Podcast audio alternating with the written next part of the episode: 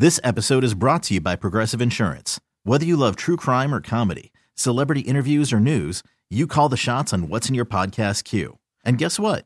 Now you can call them on your auto insurance too with the Name Your Price tool from Progressive. It works just the way it sounds. You tell Progressive how much you want to pay for car insurance, and they'll show you coverage options that fit your budget. Get your quote today at Progressive dot com to join the over twenty-eight million drivers who trust Progressive. Progressive Casualty Insurance Company and Affiliates. Price and coverage match limited by state law. Hey everyone, Boomer Esiason here. The N F L Draft is behind us and your favorite team is now gearing up for week number one. The free Audacy app puts you right in the middle of the pro football conversation with the biggest sports radio stations from across the country. The local voices who know your team the best, giving you their unfiltered takes on the current state of your squad. It's always football season right here on the free Audacy app. Our man Chris Biderman. Oh, Jesse, I don't know how to fix this. I think I broke it, Jesse. Oh, I got it. I got it. Everything's we fine. Back. No one, we no back. One, no one. Every, everyone's fine. Uh, Chris Biderman, uh, live in Minneapolis with us here. Uh, we were just talking road trips and cities there during the commercial break, man.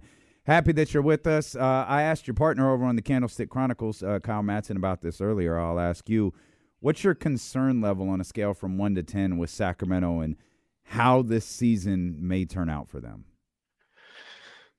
I think it's relatively concerning. You you look at all of the teams that, you know, there's that um, bunch of teams that are in that sort of five through eight spots in the in the West, and they're all separated by, what, two or three games. Um, the Kings over the last ten are four and six, and among that group, that's that's the worst record. So um, I think it's fair. Look, you got you got. To, to be concerned because, you know, you got De'Aaron Fox banged up. He's been banged up for for a significant portion of the season now, whether it was ankles, his his ankle early on in the year, his shoulder sort of midway through the year. He talked about, you know, needing uh, needing some time during the All-Star break to get that shoulder healed. And now he's dealing with the knee issue, and we'll see if he plays tonight. I, I saw him at shoot around. Um, I wouldn't say it looked promising, but it's it's kind of tough to to judge De'Aaron's gait because Um, he's kind of got that old man run to him anyway, uh, even when he is fully healthy. But, um, yeah, so I, I don't know if he's going to play again tonight. But obviously, you know, if you if you don't have him against Minnesota after what we saw Wednesday against Denver, that's pretty concerning. So, you know, for the Warriors, for the Warriors, for the for the Kings, like, you really want to avoid being in the play-in. You, you don't want to get LeBron James or Steph Curry potentially in, in a one-game scenario. So It's a, it's a tough stretch, and, and it's another tough game tonight. So I, I think it's fair to to be reasonably concerned, but um, we know this team can can play as well as anybody in the league on any given night. Um, it's just the inconsistencies that's that have been sort of costing them and have been the story throughout the season. So uh,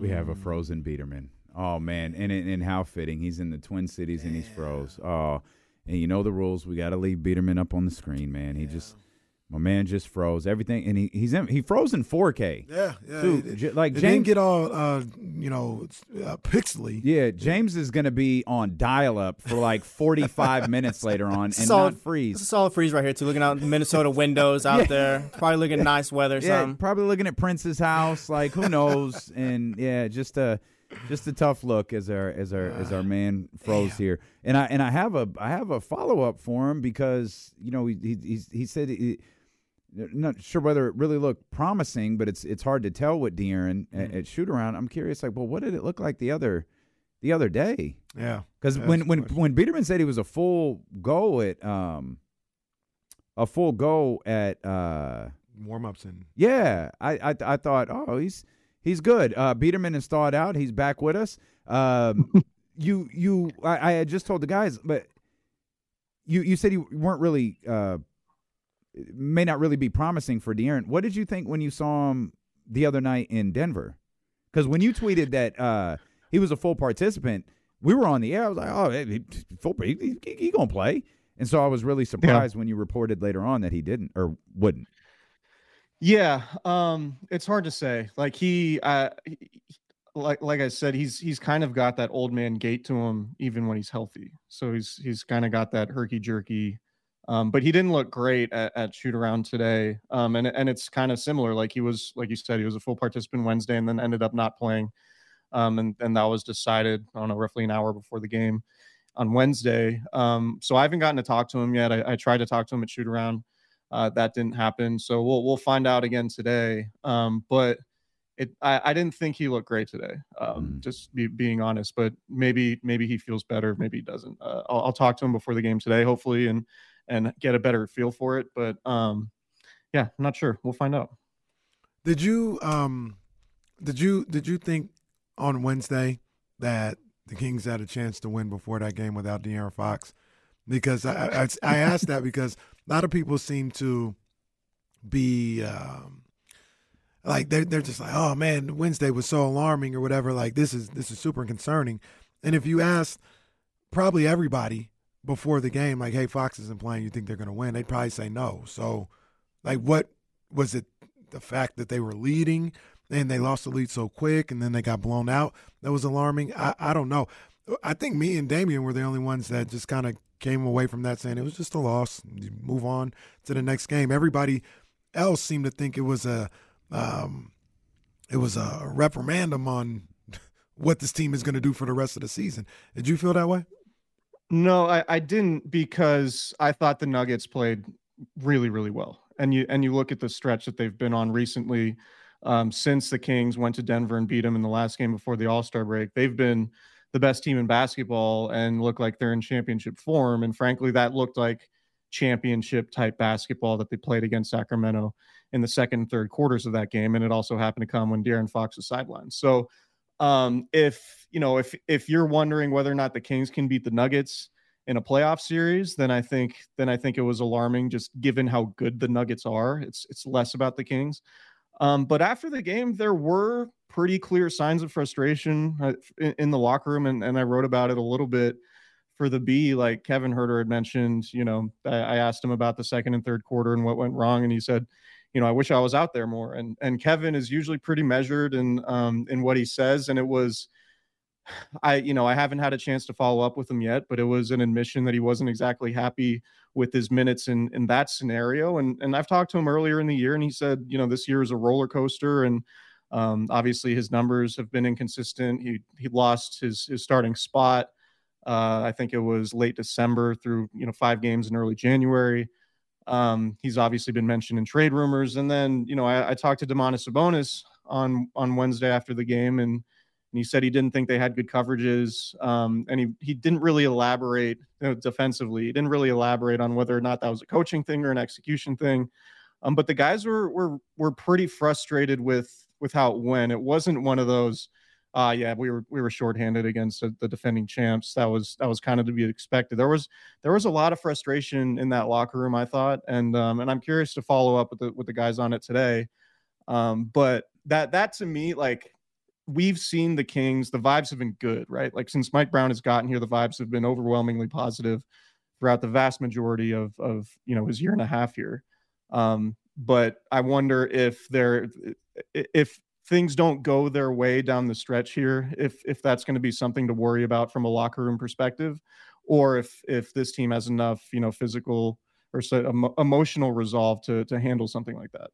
I, I can't front. That gives me a little um, of confidence is the word. Mm. I, I, I that makes me feel a little good about tonight's game. That the they fact, didn't just yeah like oh it's just another game. They were kind yeah of pissed off the fact that it. they and and and Domas kind of said something post game. He talked about the guys being measured. I, I, it, of course, he said it to you um, about we could have done a little bit better with our our game plans uh, for some of their key guys, I- indicating like mm-hmm. this whole thing was off a little bit against Denver the other night. And, you know, we could talk about the Kevin Huerter stuff in a minute, but given the fact that those guys were really upset following that game, that actually gives me a a, a little a little confidence that they'll they know the te- they they know that this is another really tall task ahead of them, and they're not willing to lie down for it just because Minnesota's the top or a top team in the Western Conference. Yeah, because uh, I think that's a good point, and and you look at some of the disappointing losses that they've had. Um, you know, they. when they lose to, you know, like Detroit, like obviously they're frustrated, but it never really felt they, they, it's kind of been like, oh, it's one of one of eighty-two, right? It's it, these things happen. Mm-hmm. Um, it's the N B A. You, you got to play well against everybody. There, there hasn't been a feeling that this team, at least from my perspective, that this team is like really upset about any of those losses that they've had. And I do think if you wanted to, to, you know, sort of spin it positively, you could say, all right, it's good to see them being emotional about losing at this point, because I, I think they, I don't know if it's a leadership thing. Like De'Aaron Fox is not an overly emotional dude. I mean, we see him, we see him get emotional on the court now and again, but like when he's talking to us in the locker room, he's definitely not the type who, who gets overly emotional or, or who reacts too high or too low one way or another. Um, and, you know, that I think the Kings overall, uh, the, the team kind of reflects that. Um, and I, I don't know if that's a good or a bad thing, but I think for them to show emotion after losing is a little bit of a change. And to your point, probably a positive one, because they, you know, they, they have around the same record that they had last year. Obviously last year went a lot better for them given where they were in the standings, but now, you know, they're, they're really fighting for their lives in terms of trying to get a top six seed and avoid and avoiding the play-in. So I, I do think you can make a case that it's good for them to feel emotional um, after losing a game like they did Wednesday against Denver, because, you know, these games really matter. This is, this is a really important stretch. Obviously there's, those are important opponents in the Western Conference to play. And, uh, and given that, you know, these other teams that they're grouped up with are starting to play better, including the teams behind them in the Lakers and the Warriors, Um, who are in that, those nice ninth and tenth spots. It's a, it's a really important time for, for them to, to get it together. Hey, Chris, the schedule is the schedule. It is what it is. Yeah. Um, but I, I've said for a while now, I don't think a lot, enough maybe has been made about what the Kings have had to deal with the last two months, the way the schedule is broken for them. Not a lot of home games, a lot of long road trips. Um, when they get home, it's usually like, they came off a seven-game home uh, road trip. They're home for two games, and then they got to go out for another three or four games. And it's going to balance out a little bit here in March. And I think that is going to be the time to make the move. If I was being um, – if I was plotting this out a little bit, like, hey, keep your head above water in that tough January and February, because it gets a little murky, not home a lot or whatever. Keep your head above water. Put yourself in position to really make that run in March when they, they, I think fifteen of their last twenty-four games are at home, I think it is. Um, and that's where they're at. That's what they've done. You know, people may not like it. I don't like it. But, hey, you're kept your head above water, and now you got to the point where you're in a situation where you, I don't want to say control your own destiny, but you do in these final games with a lot of home games coming up. Yeah, I would agree. Like it, you look at the January and February schedule, there was, I think it was a five game road trip with two at home, and then they went out on the road for seven more. Um, and you know, the, this trip they're after this trip they're currently on, they only have two more trips where they play more than one road game uh, on each trip. Right. So they have, they have two East Coast swings um, and it's all basically all West Coast road games or just home games for the rest of the way. So yeah, it's an opportunity for them, and and it's an opportunity for them to to play, I think, with more force at home. Like, you know, they they've let far too many teams, particularly bad teams and or teams, you know, missing their top guys, come onto their home floor and outplay them.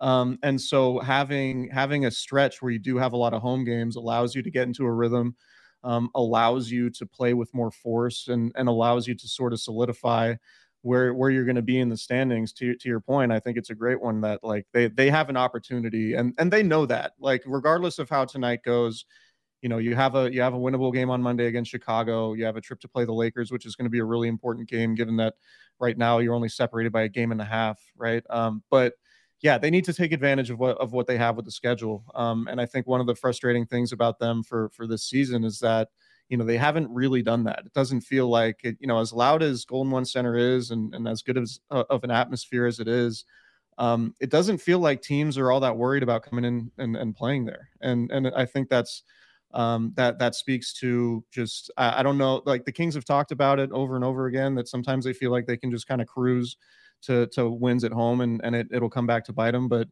they'll have an opportunity now with all these home games to to get it right. And, uh, and they're going to have to take advantage. Hey everyone, Boomer Esiason here. The N F L Draft is behind us and your favorite team is now gearing up for week number one. The free Audacy app puts you right in the middle of the pro football conversation with the biggest sports radio stations from across the country. The local voices who know your team the best, giving you their unfiltered takes on the current state of your squad. It's always football season right here on the free Audacy app. Chris, why do you think they haven't been able to take advantage of these moments this season? It feels like uh, you know there's been a lot of up, ups and downs with, with Sacramento this year. I, I think it's urgency. Like w- when they play, like I think about that Clipper game. Um, what was it, Sunday? Right, that felt like the most urgency that they've played with. Um, and when I say urgency, how that manifests is like physicality on defense, um, getting out to three point shooters. Not not getting burned by by you know dribblers to the lane where the defense has to collapse and then you leave shooters out open on the perimeter. Um, I think it's I think it's just kind of an urgency thing, and I think the Kings know that they can score, um, but sometimes and and I think it's just in the back of their head that you know we're going to go on a run here at some point, so you know we're we're going to score at some point, and I think that just the league's too good to have that mindset. You just have to have that.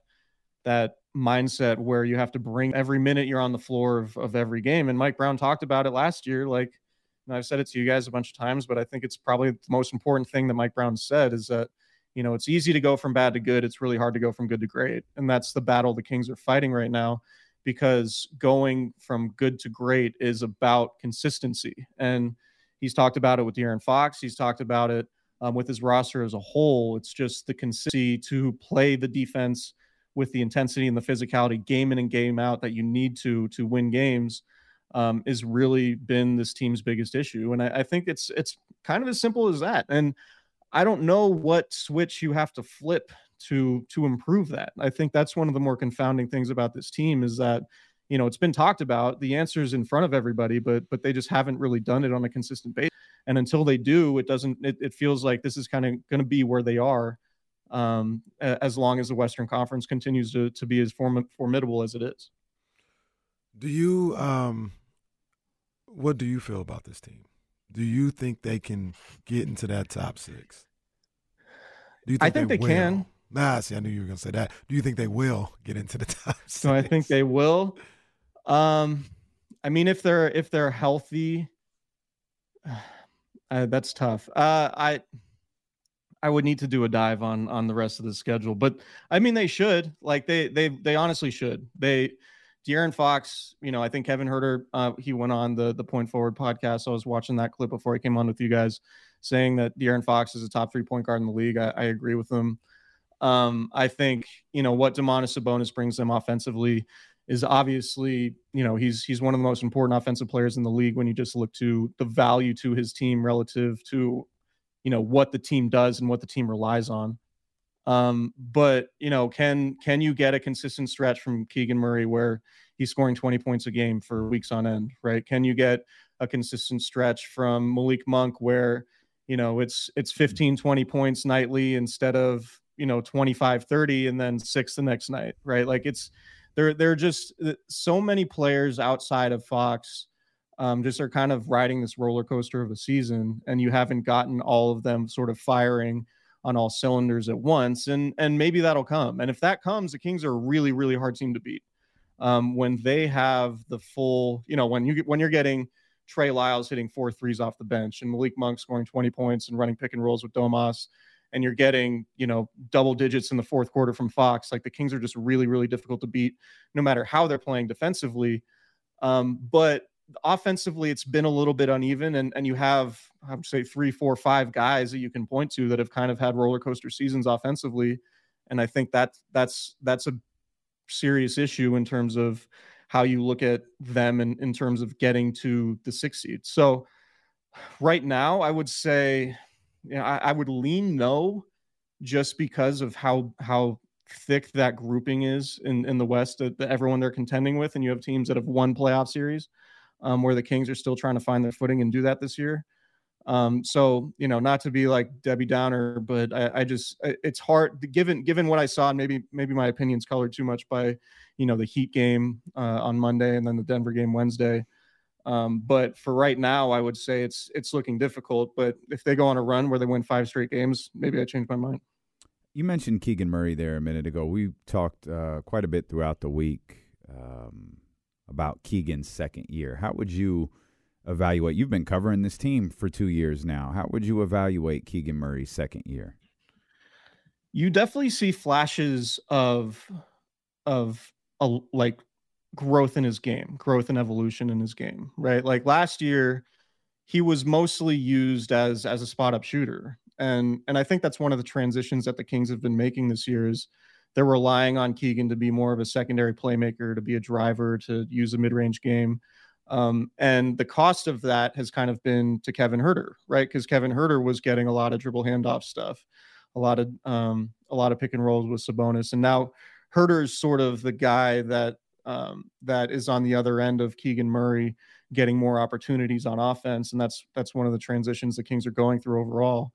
Um, but I would say Keegan, it, it's the flashes have definitely been there. Um, and his his game is far more well-rounded offensively than it was, and and I think that that all goes back to Summer League, and that was the main top talking point when when Keegan was playing really well in Summer League for those two games, three games, whatever it was. But I would say the consistency is the thing, right? Like when when you don't have De'Aaron Fox Wednesday in Denver, you look at the first quarter and you say, oh, Keegan's aggressive. Like maybe if Keegan, you know, if Keegan scores thirty or forty points here and, and is hot from three, like this, maybe the Kings can make this a game and make up for what they're missing without De'Aaron Fox. And then after the the first quarter, it just kind of goes away. And so I think that's that's really the next big challenge for Keegan is how can he adjust when he's the focal point of a team's defense, right? Because Denver's a really, really good defensive team, and they don't really have any weaknesses defensively. We can talk about Jokic a little bit, but he's not He's not the defensive liability he was earlier in his career. Um, but when you're playing a really good team in a high leverage situation, can Keegan Murray be a go-to scorer? Um, because, you know, Mike Brown said it over and over again, that's what the Kings need to take that next step. And you see signs of it, but you haven't seen it. Um, you haven't seen it for any extended period. And I think, I think, you know, Keegan's, I, I'm optimistic about Keegan getting there. I just think maybe right now when he's what, twenty-two years old, it might be tough to get that from him at this point in his career, but next year, the year after that, um, I could definitely see Keegan evolving into that secondary scorer that pushes the Kings to a different level. Um, because right now, you know, even uh, Sabonis scores plenty, but he's not a guy who can create his own offense when, you know, De'Aaron Fox is taken out of a play or De'Aaron Fox isn't playing, right? So that's what the Kings need from Keegan. I think he's shown signs of his game evolving and improving, but it hasn't been there to the point that the Kings need it just yet. Last question from me. Do you do you look at this situation with Kevin Huerter? And we, we've said a number of different times on here, they need Kevin Huerter to do what they want to do. Do you see the relationship or the up and down nature of playing time? And do you see that changing between Kevin and Mike Brown? Uh, that's, that's a good question. Um, I think it starts defensively, right? Because it's, it feels like whenever Kevin Huerter is taken out of a game and, and just kind of relegated to the bench, it's because he's Mike Brown is going to a better defensive option, whether it's Chris Duarte or, you know, Kessler Edwards even. Um, so if Kevin Huerter improves his play defensively, that will allow him to get more opportunities to stay on the court. Unlike Wednesday where he had a turnover. He missed a couple free throws. Um, he didn't shoot the ball particularly well. And then, you know, sat the was taken out with eight minutes left in the third quarter and didn't go back into the game. Um, and in part, obviously, Mike Brown emptied the bench in the fourth quarter. So that's that's obviously part yeah. of that. But um, I it's tough. I, I think Huerter's had one of those difficult seasons where the expectations last year were so high, given Um, how well he played in spurts and given how important his shooting was to to the offense. And f- for him to kind of, I don't know if taking a back seat is the right way to put it, but to be on the other side of them saying to Keegan Murray, all right, you're going to take more more offensive responsibility and, and Kevin's going to be more of the spot-up shooter now. Um, he's just a rhythm player, and he's struggled to get in rhythm all year. And I think, you know, I think the trade deadline stuff and all the rumors and all the discussion, I, I think that got to him. And, and, you know, I haven't heard that specifically, but to, you know, talking to Kevin and have him say this season's been a roller coaster for him emotionally, you know, reading between the lines, that that's kind of what, that's kind of where, where my head goes, is that, like, you're part of, you know, you see your, your offensive role um, get, get sort of limited after having a really good season last year. You're mentioned in all these trade rumors. They end up keeping you and not dealing you, um, but you're still going to be in all those trade rumors in the offseason, and, and he might see the writing on the wall long-term potentially. Um, but he's very much a rhythm player, and he's talked about how difficult it's been for him to get in a rhythm this year.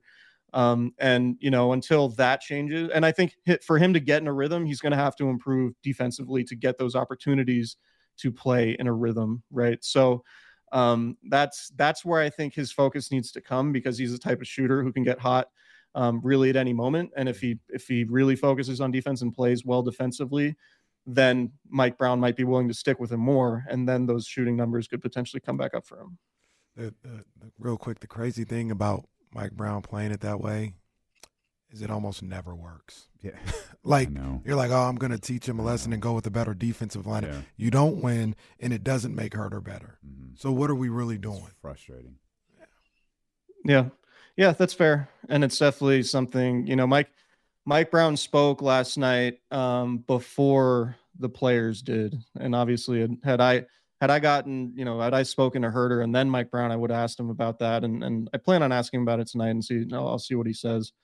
Um, but yeah, it's, it's been, you know, I think when it comes to progression in the N B A, it's never quite linear, right? Like, it's easy to look back and see the team, the Kings be a three seed last year and just assume, all right, they're, they're going to be better next year because they're a young team and they'll, they'll have, you know, more time together. But the West got a lot better, and, you know, the Kings have had to deal with some injuries, whether it's Fox or, um, you know, and, and, and other things. Like, it's, it's just hard to continuously ride that same trajectory. And, And I think the Kings are learning that, and uh, I think ultimately they'll be better for it long term. But right now, I think they're definitely in one of those difficult stretches.